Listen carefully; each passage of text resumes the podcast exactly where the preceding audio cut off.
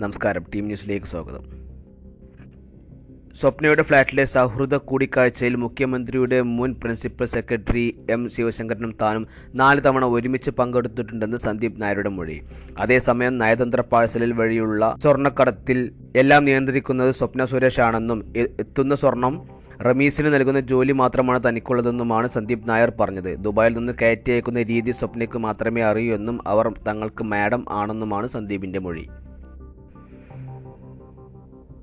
സ്വർണക്കടത്ത് കേസിലെ മൂന്നാം പ്രതി ഫൈസൽ ഫരീദിനെ ദുബായ് പോലീസ് അറസ്റ്റ് ചെയ്തു. എൻ ഐ എ ആവശ്യപ്പെട്ടാൽ ഏതു സമയവും കൈമാറിയേക്കും. സ്വർണക്കടത്ത് കേസിൽ വ്യാജരേഖ ചമയക്കൽ സാധനങ്ങൾ തെറ്റിദ്ധരിപ്പിച്ചയക്കൽ രാജ്യത്തിന്റെ യശസ്സിന് കളങ്കം വരുത്തൽ തുടങ്ങിയ കുറ്റങ്ങൾക്കുള്ള വകുപ്പുകളും ഫൈസലിനു മേൽ യു എ ചുമത്തിയേക്കാം. ഇയാൾക്കെതിരെ യു എയിൽ നാല് ചെക്ക് കേസുകളുമുണ്ട്.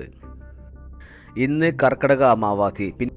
പിന്മുറക്കാരുടെ ബലിതർപ്പണാദികൾ ഏറ്റുവാങ്ങാൻ പിതൃക്കൾ ഉണർന്നിരിക്കുന്ന ദക്ഷിണായനത്തിലെ പുണ്യദിനം.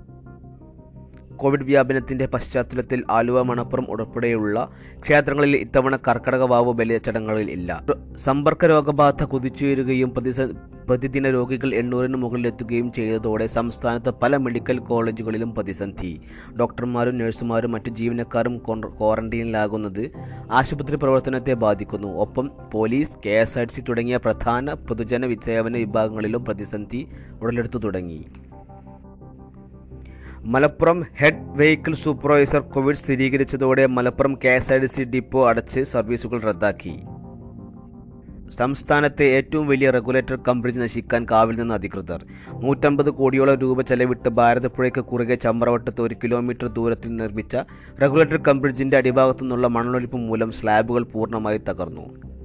ചമ്രവട്ടം മുതൽ നരിപ്പറമ്പ് വരെ പാലത്തിന്റെ അടിയിലായി സ്ഥാപിച്ച സ്ലാബുകളാണ് പൂർണമായും തകർന്ന് പുഴയിലേക്ക് ഒലിച്ചു പോയത് പാലത്തിന്റെ ചോ പാലത്തിന്റെ ചോർച്ച അടയ്ക്കാനോ അറ്റകുറ്റപ്പണികൾക്കോ നടപടിയില്ലാത്തതാണ് തകർച്ചയ്ക്ക് കാരണം.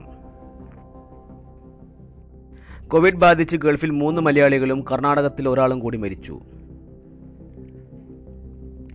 പൊന്നാനിയിൽ കടലും ദയ കാണിക്കുന്നില്ല. കോവിഡ് രോഗഭീതിക്കൊപ്പം നാശം വിധിച്ച കടലാക്രമണവും. തീരദേശത്ത് ഒമ്പത് വീടുകളിലേക്ക് വെള്ളം കയറി പത്തിലധികം വീടുകൾക്ക് തകരാറ് പറ്റി. ഉൾപ്രദേശ റോഡുകൾ പലതും വെള്ളത്തിലായി. കോവിഡ് നിരീക്ഷണത്തിൽ കഴി കഴിയുന്ന വീടുകളിൽ വരെ തിരയടിച്ച് കയറി. ഒന്നിനു പിറകെ മറ്റൊന്നായി ദുരിതം പിന്തുടരുമ്പോൾ തീരം കടുത്ത ദാരിദ്ര്യത്തിലേക്ക് കൂടി ഉറവിടം അറിയാത്ത അഞ്ച് രോഗികളടക്കം മലപ്പുറത്ത് പത്ത് പേർക്ക് കൂടി സമ്പർക്കത്തിലൂടെ കോവിഡ്.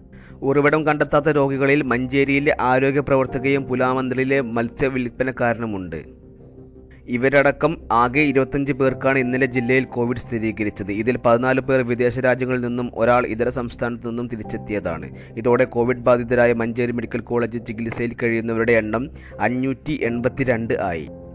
കോവിഡ് പ്രതിരോധത്തിന്റെ ഭാഗമായുള്ള ആരോഗ്യ ജാഗ്രത ലംഘിച്ചതിന് ജില്ലയിൽ എട്ട് കേസുകൾ കൂടി ഇന്ന് രജിസ്റ്റർ ചെയ്തു. ഒമ്പത് പേരെ അറസ്റ്റ് ചെയ്തു. മാസ്ക് ധരിക്കാതെ പുറത്തിറങ്ങിയതിന് തൊണ്ണൂറ്റിരണ്ട് പേരിൽ നിന്നും പിഴ ഈടാക്കി ഭൂമിക്കടിയിലും മുകളിലുമുള്ള മുഴുവൻ സ്വർണവും കൂട്ടിയാലും അത് ധർമ്മത്തിന് പകരമാകുന്നില്ല.